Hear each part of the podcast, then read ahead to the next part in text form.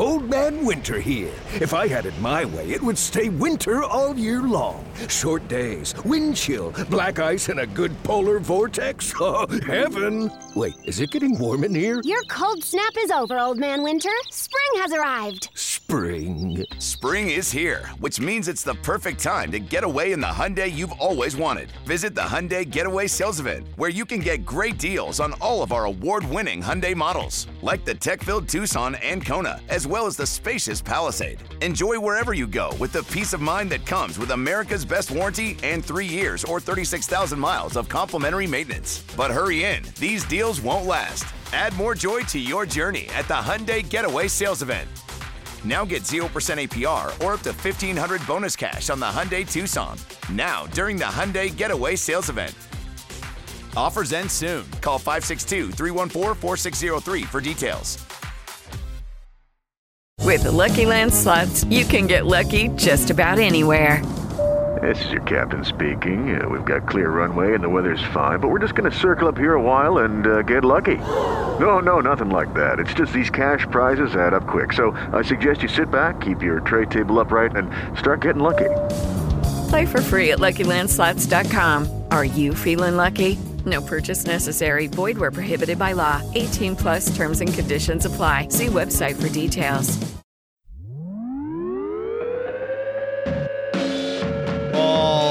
And welcome to Fast Break Breakfast NBA podcast. My name is Keith Parrish. I have Porter Callahan, aka Trill Bro Dude, coming up in just a couple of minutes. We talk about the Sixers and the Eastern Conference and a bunch of other fun stuff. But first of all, there is some big NBA news. There was a trade in the middle of August and also some terrible news for the Oklahoma City Thunder as it has just been announced that Chet Holmgren, who we found out on Wednesday, had suffered some form of ligament damage in his foot. We got more details on Thursday morning, and he is going to be out for the entire season. He will miss the entire 2022 2023 NBA season because of a Lisfranc injury to his right foot. It's an injury that occurred at a pro am at the Crawsover in Seattle. Chet Holmgren out for the year, the number two overall pick. And even someone like me who cynically pokes fun at the Thunder, this is just an upsetting bit of news. It's really sad for Chet. It's really sad for the Thunder fans. It's sad for NBA fans. We don't get to see this guy. He was such a unique talent and someone that I think we wanted to see like how that game would translate. And then the excitement of his first summer league, the first half of his first summer league game where he was knocking down all these jumpers. Um, to lose all that, it's extremely upsetting. I feel like we have to acknowledge that this was also one of the big concerns about Chet Holmgren, where he has a unique body type, was clearly very, very tall, very, very skinny. But this is just worst case scenario. And now the Thunder Mean, we knew they were probably going to be focused on losing out again, but it's just a really sad development, a a complete bummer for all NBA fans. Um, the other bit of big news in the NBA outside of this kind of depressing injury news is that a trade went down as the Los Angeles Lakers, after finding out perhaps Kyrie Irving was not on the table because of the Nets reconciling and making up, they turned to plan B, their fallback plan, which was Patrick Beverley. Patrick Beverley joins his fifth Western Conference team in the last 12 months by coming from the Jazz to the Lakers in exchange for Talen Horton Tucker and Stanley Johnson.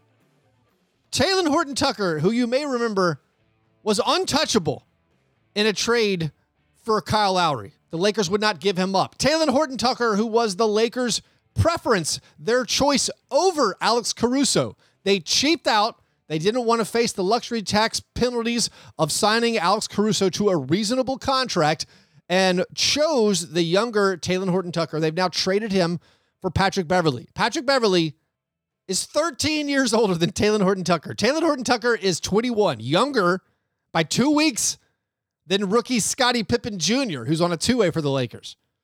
I'm not saying Taylor Horton Tucker was any good. His contract situation, not great either.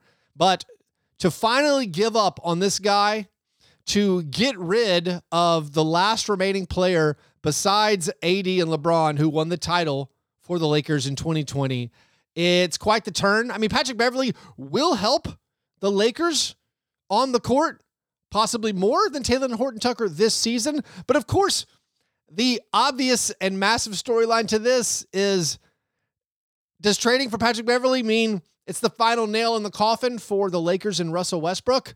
Russell Westbrook and Patrick Beverley have had a very loud rivalry. Russell Westbrook famously said that Patrick Beverley was so overrated that he, quote, tricked y'all. All he does is run around, like say he's not a good defender. Of course, Patrick Beverley injured Russell Westbrook in the playoffs on a very reckless play. It's probably where most NBA fans got their first real taste of Patrick Beverley was him injuring Russell Westbrook, knocking him out of the playoffs. That injury to Russell Westbrook helped my Memphis Grizzlies make the Western Conference Finals back in 2013. So they have this long history together. We already thought the relationship between the Lakers and LeBron and Russell Westbrook was untenable, unrepairable. They're not going to have a Brooklyn Nets. We're all on the same page. We're going to continue this partnership moment. Adding Patrick Beverley continues this thought that, all right, they have to do something about Russell Westbrook. Maybe not. I mean, maybe they're professionals.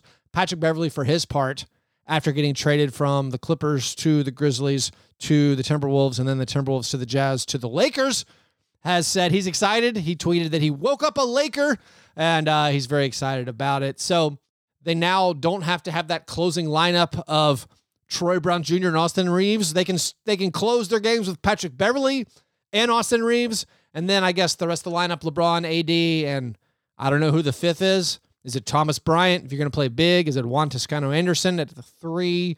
Um, I don't think the Lakers are super good still. They still need to make some moves. Does this mean they're going to continue with the Westbrook to the Pacers deal?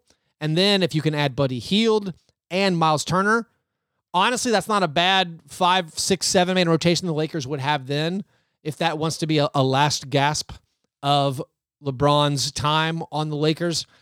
For the Jazz, I guess they just pick up they pick up Taylor Horton Tucker and see if he develops into anything.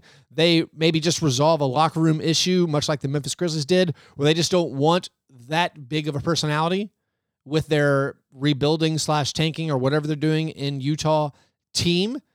As far as the Utah team, they're still not like out of the woods as far as getting ready to to shut it down. They, by my opinion, have a little bit too much talent still. Like they're weirdly talented, but not good enough to be one of the better playoff teams. I mean, they have right now, they have too many guards. Mike Conley, Donovan Mitchell, still on the roster with Jordan Clarkson. And then you have Malik Beasley, Nickeil Alexander Walker. They have Jared Butler, who they, I think, want to develop this season. And then Bojan Bogdanovic still there. You bring in Stanley Johnson, Taylor Horton Tucker. They have Jarred Vanderbilt in the front court. And then maybe a little light at center, Walker Kessler, who they got in the Gobert trade. And then uh, it's a little light beyond that. So, like, I'm not saying the Jazz are going to be good, but I'm saying right now they have too much talent. And if you want to convince me that a Stanley Johnson, Jarred Vanderbilt, Walker Kessler front court could maybe be good on defense, I'm listening. I won't shut that down.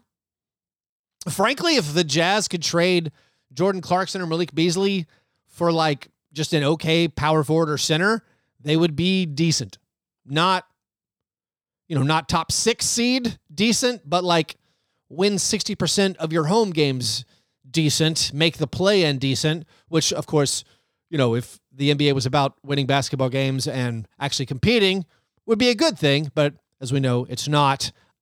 The Jazz supposedly want to focus on tanking out. We think they want to probably trade Donovan Mitchell to the Knicks, but all that is a little bit of supposition. Could they uh, zig instead of zag, or could they go a different direction? Could they go a different direction and uh, decide to keep Donovan Mitchell and just build around this weird and frisky, youngish roster that they have? Who knows? Anyways, uh, before I get Trill in here. I got to tell you about Grind City Media. Visit grindcitymedia.com today for the most up to date and exclusive coverage and analysis of the Memphis Grizzlies you can get. Grind City Media is always there, home and road, providing the most comprehensive Grizzlies coverage. Plus, get your local and regional sports fix all in one spot. For more information and behind the scenes access on the Grizzlies, visit grindcitymedia.com or follow on Twitter at Grind City Media today. All right, now let's get to the one and only Trill Bro Dude.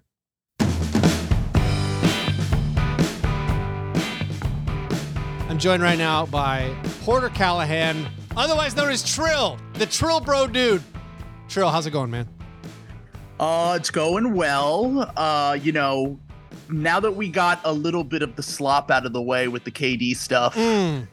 No slop really. Just kind of Well, going is there back not going to be more how we slop with I now? like will, there will there actual? It was fake. So we we all have mourned the five weeks we lost for the Durant deal, but that actually that was that that was fake slop. Right? It yeah. was no, so no now slop we at all. now we can get back to the real slop. So I would imagine that there's at least two. Obviously, the Donovan Mitchell domino is the next one to fall, but I would imagine that this opens up trades for the Jazz Mm. other than Donovan Mitchell. And then the Lakers, obviously, because the Lakers miss out on Kyrie. Kyrie, at least. Well, there's a partnership. There's now a partnership in Brooklyn, and sounds very partnerships. happy My business knowledge is partnerships cannot be dissolved. ever, especially in the NBA. They're permanent. um, I'm doing the same podcast with the same guys we started eight, nine years ago because that's just what you have to do once a partnership's made. Um, so something should happen. The the um the Donovan Mitchell one is tough because I bet ten dollars um for a return of eight that he would not get traded before opening night. So I'm I'm kind of biting my teeth here um because it feels like it's gonna happen. I also at the same very illicit site, uh, I I wagered ten dollars to win back two. That Joel Embiid would not be traded by opening night. That's a winner. I mean, that's come on. That I Yeah, saw you're that. high roller. I saw that, and I'm like, I would like to max bet this, and the max bet was in fact ten dollars. so I was like, well, I'll loan this.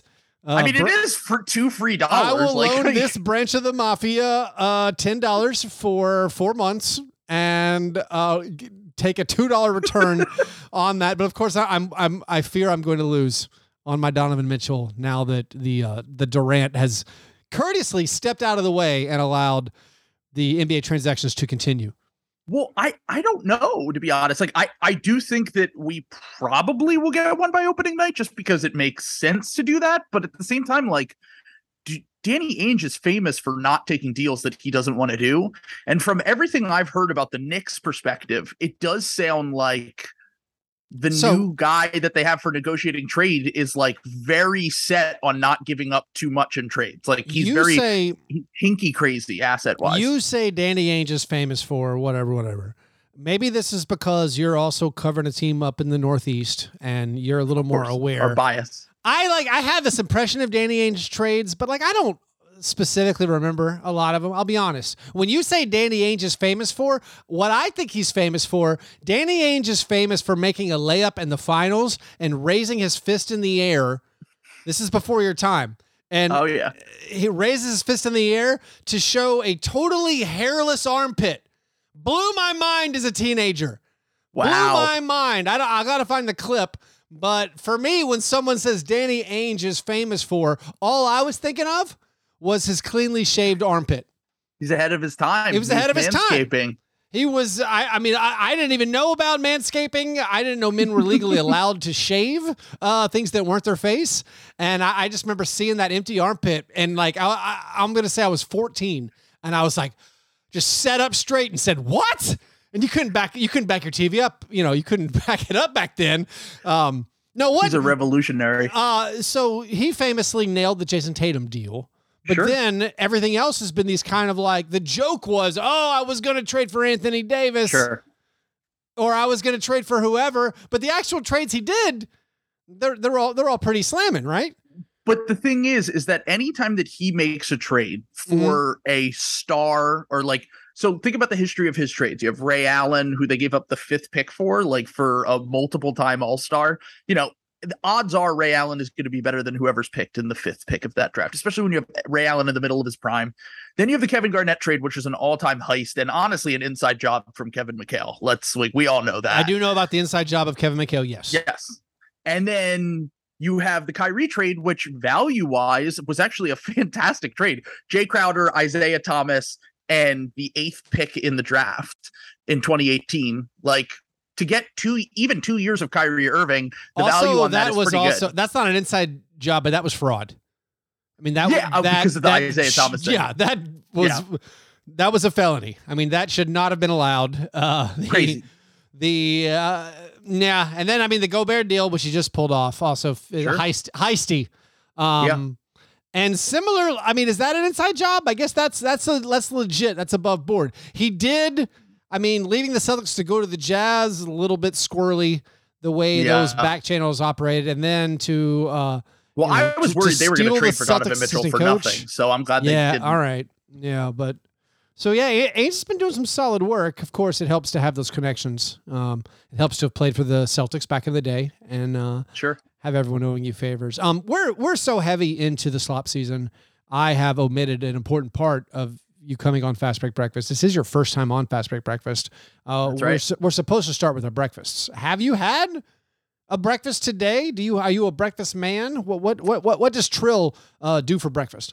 I'm not a breakfast connoisseur, but I I I mess with some breakfast. Like I, I this morning I just had uh gluten free. I I was gluten free and vegan for a while. I'm not anymore, but my girlfriend is. Yeah. So I had a gluten free and vegan waffle with some Skippy natural peanut butter Nice. and and bananas on top. So that That's was that was my breakfast this morning. Yeah, li- little snack. my breakfast two days ago was a gluten free uh, raspberry scone because my wife is doing gluten free right now. So there you go. Look at us, It's not too bad. We've gluten free teammates. That's right. That's that's something we can bond over. Um, with this, uh, now that the Nets are maybe the Nets again, what does that mean for the Eastern Conference? Is it still what's our hierarchy? Is it is it Celtics, Celtics, Bucks at the top, and then are we Tier one. Sixers, and then we have Sixers, Nets tier two, or are the Nets not I- quite on that tier? I think I would And I am purposefully omitting the Miami Heat because screw them. I hate the Heat. They're my least favorite team in the NBA. But if I had to be honest, I would also include them Yeah, in sure. that tier just because I do think that Jimmy Butler in the playoffs is a different level of player. Yeah. Like I, I don't think in the regular season he's like a top 12 He's guy. like the anti-Harden. yeah, basically. Yeah, He basically gets to the playoffs and improves massively. yeah. So I have to I have to give him credit. I mean, he just ended our season and and was played amazingly for a good chunk of those playoffs. So I would put Miami in that tier. I yeah, so I would clearly have Boston and Milwaukee in the first tier. I think Boston obviously just went to the finals. Some of that was injury luck. Some of that was the fact that they're just a really good deep team, and now they have Malcolm Brogdon. In addition to that, Danilo Gallinari is like their tenth man or whatever. And then you have Milwaukee having Khris Middleton coming back healthy and just having a championship under their belt already and the best player in the world in Giannis. Obviously, that's tier one. Tier two, I would probably go Nets, Sixers, Heat. I would say the Sixers, I would say the Nets have the have a higher I feel like this the Nets have a higher ceiling but a lower floor than the Sixers.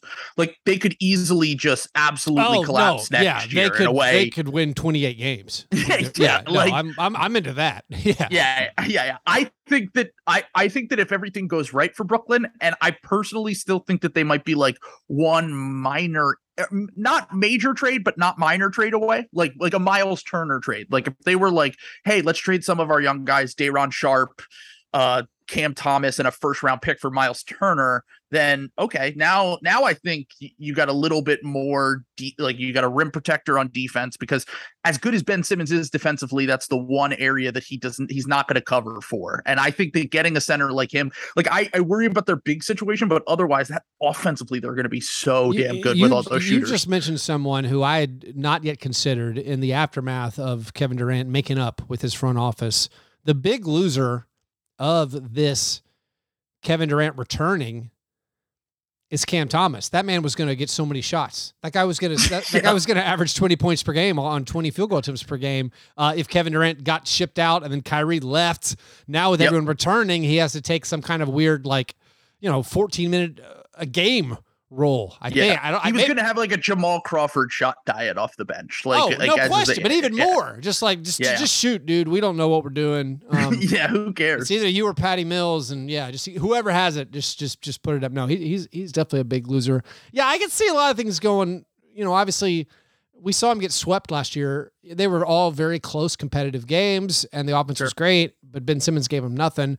That's still like a huge question mark of just the whole attitude of Ben Simmons and how like can he be reborn? Can Kevin Durant look at him with respect at any point? What coming from your perspective as a Sixers guy and watching Ben Simmons, it's been a precipitous decline.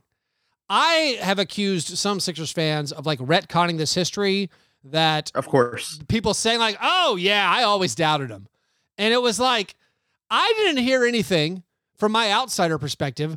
I heard everyone was just in love with the guy.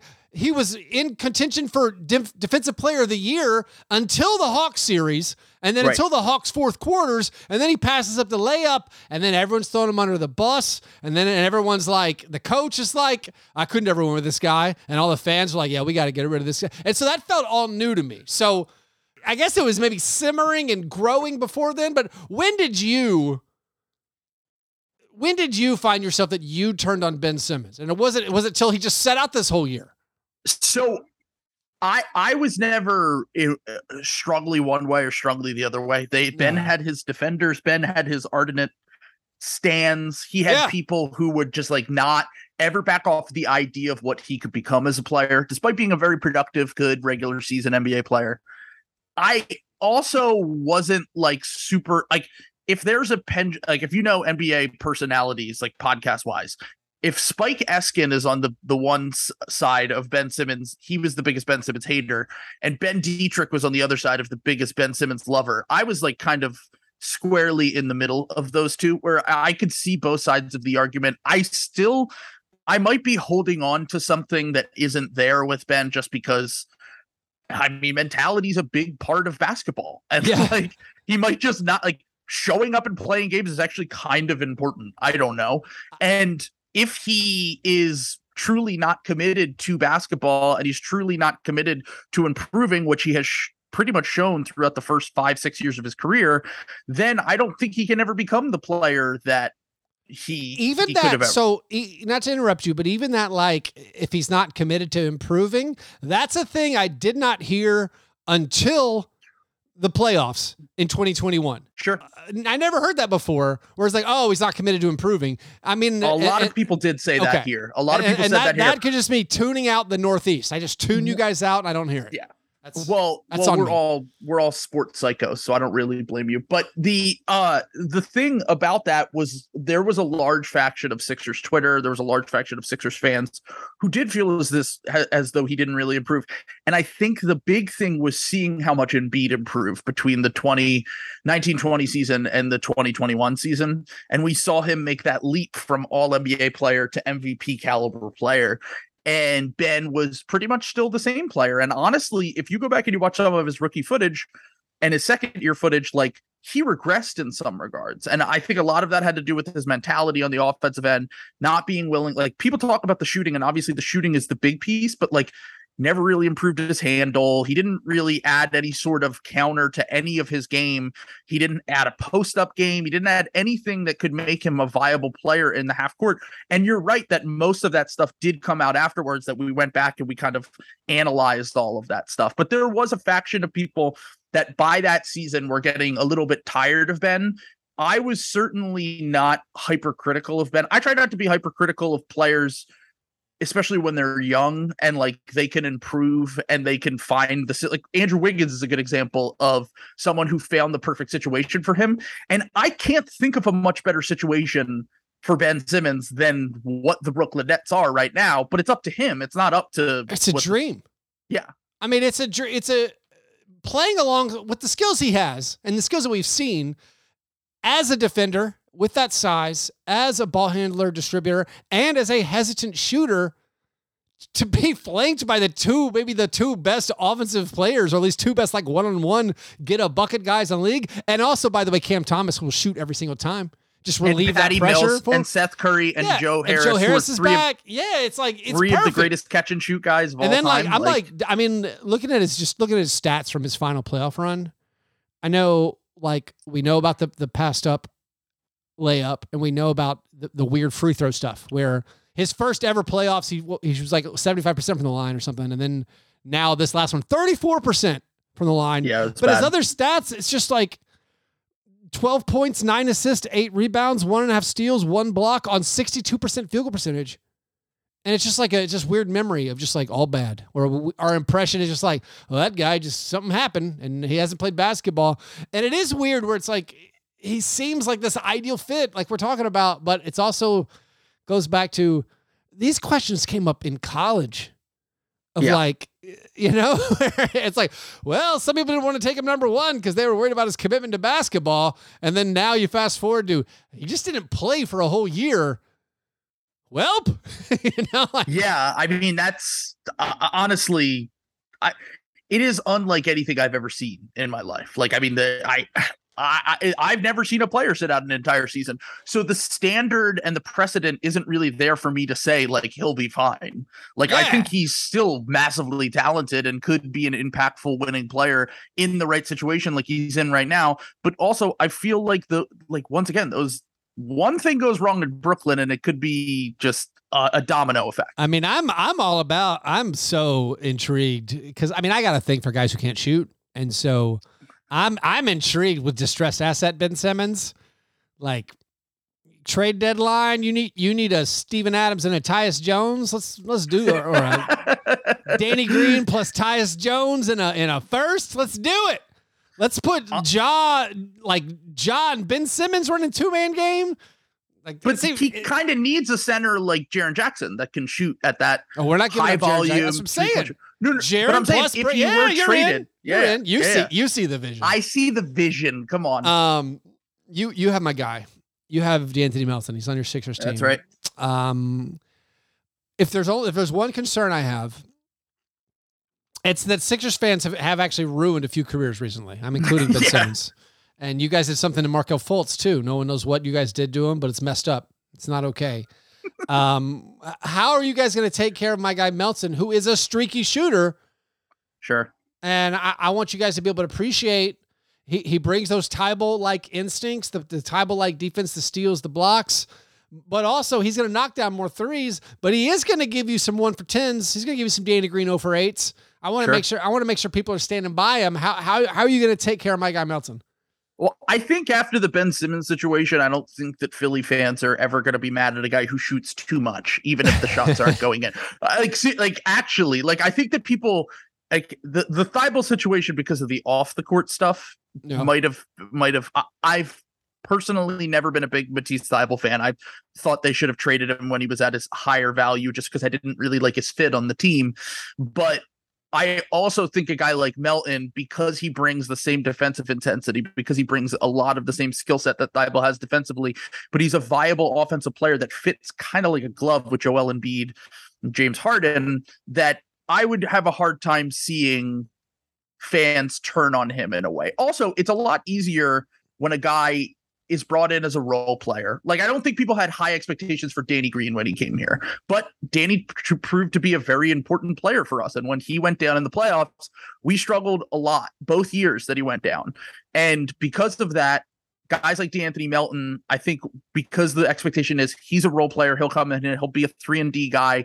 He'll he'll bring energy off the bench. He's a dog. Like we need that kind of vibe that is brought to the team. Whereas like Fultz and Simmons situation is different because they were just seen as like stars. Like they were seen Uh-huh, as yeah.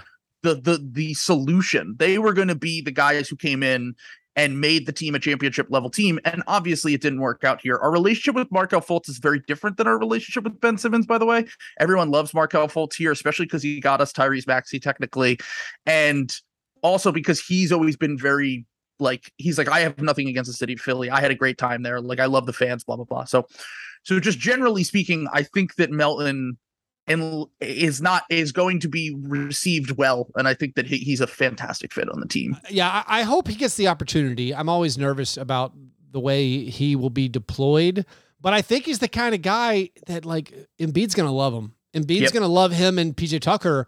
Those dudes just they get the ball. They get they get rebounds. They get the ball. Like they, they just do the little things, the um the hustle plays, the the the getting after the, their their guys, um, and then making the big steals, the offensive rebounds. Like it seems like a perfect fit. And I find myself I get real excited about the Sixers team because I mean Joel Embiid is awesome, and James Harden is a great 82 game player, and then and like Maxey's awesome. But I come Sure. like whenever I look at the roster and I'm still thinking like this could be a team that could win in the East. I come back to that like Harden has done it so many times in the postseason, and also Doc Rivers has failed so many times in, in the postseason. Where like I can't get that excited. And even last year, going into that that Miami series, I, I my prediction was like, you know what? I haven't watched a ton of Miami, but they don't have Doc Rivers or James Harden. So Sure. I'm taking Miami. And then James Harden stunned me with his second half. Uh, like his final was like, this guy did it again. He really just like stopped shooting to the point where James Harden felt pressured to tamper and uh, and give up some of his money and break NBA rules to bring in PJ Tucker. He felt so bad about his postseason collapse. So what? Like, I, I mean, I'm needling you. I'm needling the Sixers fans, but like, wh- what is the pushback to like the confidence level you can have in a James Harden and a Doc Rivers, where it's like, I think those are limiting. Those are honestly limiting Sure. factors when it comes to winning a title. I totally agree. I especially agree with the Doc Rivers thing. I've never been a Doc guy. I was very upset when we hired him. I wanted to hire Ty Lue. That's another conversation. But I will say that the James Harden thing is interesting to me because as much as he struggled, the offense, especially in the regular season and in the first round, against a very good Toronto defense, by the way. People, uh, all I ever hear about is how amazing the Toronto defense is. And then the Sixers put up like 120 on them three times, and all of a sudden, Well, didn't you you, guys have we like can't a, take that seriously. Wasn't there like a no turnover, eighty percent true shooting half or something? There was There something. was- there was something first- weird in yeah, that first- series where it was like the first game we were the Sixers inc- played the we best game incredible. ever, or Yeah. so. Yeah, But Tyrese Maxey also scored 39 points and shot like 65% of the from the field because he was blowing by guys, getting wide open looks because they were so concerned with Joel Embiid and James Harden. And my whole thing with this Sixers team is that it, there's only really two ways, three ways that the Sixers win a title. And I think the swing, the major swing pieces are Joel Embiid's health. That's just number one, most important, obviously. Joel Embiid needs to be the best player on the team if we want to win a title. You know, he's had a lot of bad luck with injuries. He's had a not great rosters built around him, but it's at the point where he's kind of out of excuses if he doesn't win at this year and moving forward. So you have Joel Embiid and his health, and then you have James Harden obviously getting back to a somewhat maybe just when he got to Brooklyn level. It doesn't even need to be Houston James Harden, just a kind of centerpiece of your offense that did what he did in the regular season, which is we had like a 123 offensive rating with Joel Embiid, James Harden, and Tyrese Maxey on the court. Like it's incredible what they can do in the regular season. Will that translate to the postseason? I'm not sure. I, I think history shows that Harden is worse in the playoffs for sure, but he still did have his moments in that second half of the Miami game where he was just just nailing shot three after three after three in the second half. The Sixers have never had that guy.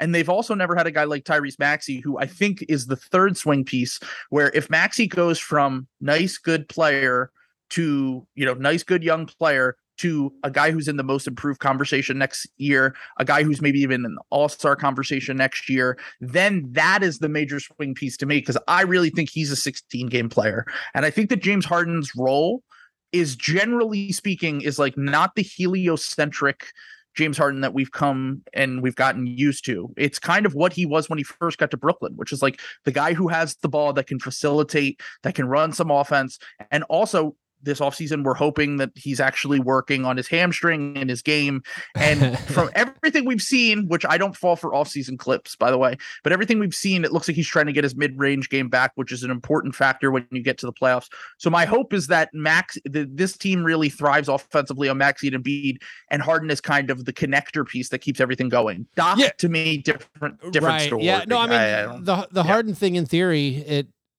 what you say, like I, I I buy in, and even last year I was bought in, and then and then he and then he uh, surprised me with that game six second half, and I'm like, oh, you got me again. I didn't Yep. see it coming, and somehow you surprised me like a great magician.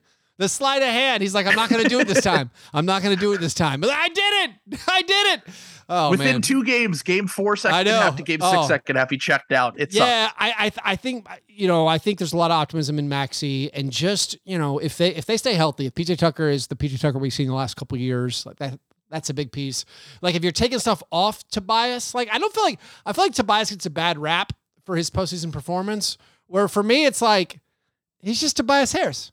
Like Yeah, he's fine. I can't, I can't get mad at, at, at a puppy for doing puppy things. He's Tobias Harris. He's doing Tobias Harris things. You need also he was good in the playoffs this Yeah, year. I like, don't you know, like need- he was fine. but even in the biggest games, like you can't you can't give the ball to Tobias Harris and say get us a bucket. Like that's not a Tobias Harris thing. He's just he's gonna take the offense that comes to him. You need i- if it is a Harden or a Maxey, a creator with the ball. You can't same thing. You can't you can't get the ball to Anthony Melton and say, and say give us a bucket. Uh, you- you're gonna Yeah. have to have those apex stars. You have Embiid.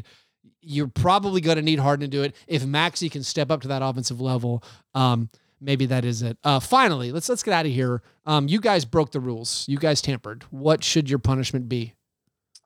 Nothing. We shouldn't get any punishment. No. Uh I mean, look, uh, I think that the reason why everyone's making a big deal out of this is the fact that you know, obviously you have the Morey and Harden connection in Houston. It's pretty obvious that I think that this was telegraphed. Zach Lowe was talking about it on his podcast even when the trade happened. He was like, why why were they in such a rush to make this trade happen now as opposed to this upcoming offseason? Like, what's the difference? Is there something happening here? And then we did learn that, well, yes. Technically, you still could have done a sign in trade this offseason, but that would have been a lot more hard. It would have been harder to maneuver and blah, blah, blah. The big issue here is the fact that if Harden really did have a handshake deal with the team and was like, hey, I'll just, when we we don't have cap space next summer anyway, when Joel Embiid Supermax kicks in, I'll sign a longer term deal next offseason with a higher hit. That is an issue. My Yeah. argument back my argument back to that would be who you just described James Harden checking out on his third team in the playoffs or second team. He didn't really check out on the Nets in the playoffs, but he did check out on the Nets. So you're describing a guy who's checked who's coming off a hamstring injury at 33 years old. All the teams that had cap space this summer were the Pistons, the Spurs. Who was You're not going to try to lining up- convince me it made sense for him to take a voluntary pay cut. I mean, No, no, no. I, I, I agree. Yeah. I agree. But the market would have dictated that he was not getting a lot of money on the open market anyway. I, I do think that the real issue is if he was saying there's a handshake deal next year. Yeah. Technically, he actually over the next two years could potentially make more money than if he came back and he sucked. But the the idea here is that he is going to come back and get a bigger deal next year. Now, if that is the case, I think we really could get hit with like a first round pick. Like we could get like a real fine because Yeah. that that makes sense to me that people would be pissed over that. Um, well, I could also imagine that. I assume just honestly PJ Tucker being involved because the Heat got slapped the year before. a- a- And they they were docked for their dealings with the Kyle Lowry thing. That when a rival and a team they're competing with for the Eastern Conference title this upcoming season, when the Sixers are able to get away PJ Tucker without having the space to get PJ Tucker, and then you're like, well, I guess Harden is doing something funny with his contract to make this happen. I could imagine the Heat, not that the Heat would stoop to snitching or calling. Uh, Pat Riley's Adam never done that before. Um, He- but I mean, Udonis He Haslam did it with Bogdan Bogdanovic like literally Udonis two years ago. Haslam so- has, you know, Yeah. one, he has one Yeah. job, and it's to report uh, what the other people are doing in the NBA. And I, I feel like the, Miami's like, you, you can't take away our second round pick and then let this shenanigan go down. yeah. So No, I I totally understand that. And I also think that uh I think probably what is going to happen, maybe multiple second round picks, a fine, a pretty, a Mm. bigger fine, whatever. If they do a first round pick, it's going to set a pretty, like, I'm, I don't care about tampering. I don't care. Every team does it except for the Hornets. can can And Adam think- Silver do a do a lottery protected first round fine? yeah, right. Like if you if you We're make the not gonna ruin playoffs, you. if you make the playoffs, you lose your pick. But I'm not going to be too draconian. We can't take away a, a top 13 pick. we'll Yeah. take away the 25th pick in the draft. What are the odds that guy becomes an NBA player anyway? Right. Like, let's Yeah. Unless you're the Memphis Grizzlies. Yeah. Unless, man. Oh, by the way, everybody, you need to go listen to uh, um, Trill's show talking about how the the Lakers could have, should have taken Desmond Bane, but instead just traded away Danny Green and the Desmond Bane pick for Dennis Schroeder. Hilarious. Hor- Hilarious. move. And Um, then they also would have had their 2021 pick when there were still good players on the board too. Just a, Yeah. a, a hilarious set of moves. It's great. Um, uh, rivalry week. How important is it to you to beat that that dirty, illegitimate MVP Nikola Jokic in, in, in, in the head to head? Sixers. Uh, Ah, Sixers Nuggets. It's not fair. Embiid is the the rightful MVP. Give him his crown. I'm probably not the best Sixers fan to ask this because I love Jokic. I think he's an amazing talent. I think I think him and Embiid being as good as they are at uh the same time is is really good for the game. And it also seems like they kind of generally get along. Like from everything I've heard, Jokic and Embiid are cool. Like so, I, I don't really think that there's it, but it would be cool to beat them just because I feel like they're a really good team. And I think if you just beat the Nugget, it has less to do with the Jokic versus Embiid thing for me, and it has more to do with beating the Nuggets. It proves that we're. I think they're a championship contender. Like I think the way that they've rebuilt defensively around Jokic should be very interesting. And I, I, I obviously want one Embiid, and I still want Embiid to win MVP, but I'm hoping that he shifted his priorities towards you know the playoffs instead of the regular season. Are you implying his priority was was not on the playoffs? Oh, oh I mean, oh, he's kind of out. There's an he's kind there's of a kind of said it. there's a facial years. expression. Oh, I didn't, I didn't know. Wow. Well, I'm not saying that he didn't want to win a championship, but I think that he might have been playing through some injuries ah. Oh, because he didn't because he didn't want to have the rep when we got to the end of the season that he didn't play enough games to qualify for MVP and sometimes that can be actually a good thing for keeping him in shape for the playoffs but at the same time I, I do think that this year his focus is going to be more holding the defense together making sure that the and by the way they they win they almost always win the minutes by a lot when Joel Embiid is on the court so oh yeah. So that that seems to be uh I, I think he knows that that part of the game will come easily to him and that by the time they get to the playoffs he should just remain he's just had such a bad history of honestly bad luck when it comes to injuries towards the playoffs and i think just eliminating the risk of having these major injuries in the regular season could be That- that- really beneficial yeah. for him come playoff time That makes sense, and that's why the team prioritized spending all those resources on a backup center. Oh, oh wait, is there? paul reed Do you guys have a backup center? What is, is this Paul right? Reed is Paul Reed is our backup center. Paul Reed is better than any backup center we've had since like well, actually Drummond was pretty good for us, but I don't think Drummond can play Yeah. in the playoffs and Paul Reed can. But I will say I'm glad we didn't do the thing where we go out and we sign Dwight Howard, DeAndre Jordan types, where it's just like don't give Doc an excuse Oh, to play. no, that that is true.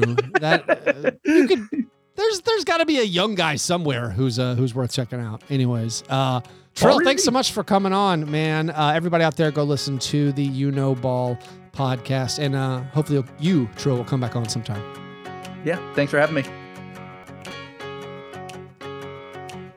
All right. Thanks to Porter for coming on. If you want to follow him on Twitter at Trill Bro Dude.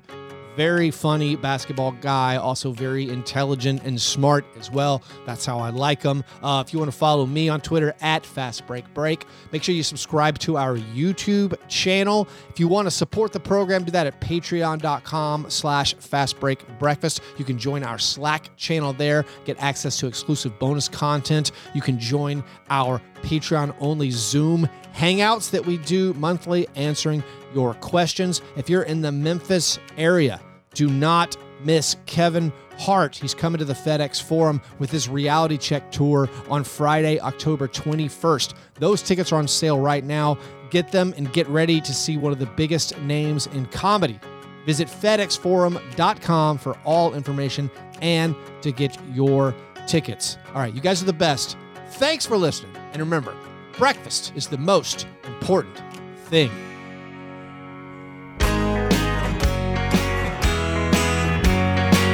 Yeah, never apologize for being TNG. Fan break, break, man. You understand? Old Man Winter here. If I had it my way, it would stay winter all year long. Short days, wind chill, black ice, and a good polar vortex. Oh, heaven! Wait, is it getting warm in here? Your cold snap is over, Old Man Winter. Spring has arrived. Spring. Spring is here, which means it's the perfect time to get away in the Hyundai you've always wanted. Visit the Hyundai Getaway Sales Event, where you can get great deals on all of our award-winning Hyundai models, like the tech-filled Tucson and Kona, as well as the spacious Palisade. Enjoy wherever you go with the peace of mind that comes with America's best warranty and three years or 36,000 miles of complimentary maintenance. But hurry in, these deals won't last. Add more joy to your journey at the Hyundai Getaway Sales Event. Now get 0% APR or up to 1500 bonus cash on the Hyundai Tucson. Now, during the Hyundai Getaway Sales Event. Offers end soon. Call 562 314 4603 for details. Judy was boring. Hello. Then Judy discovered ChumbaCasino.com. It's my little escape. Now Judy's the life of the party. Oh, baby, Mama's bringing home the bacon. Whoa, take it easy, Judy. The Chumba life is for everybody. So go to ChumbaCasino.com and play over 100 casino style games. Join today and play for free for your chance to redeem some serious prizes. ChumbaCasino.com. No purchase necessary. Void where prohibited by law. 18 plus terms and conditions apply. See website for details.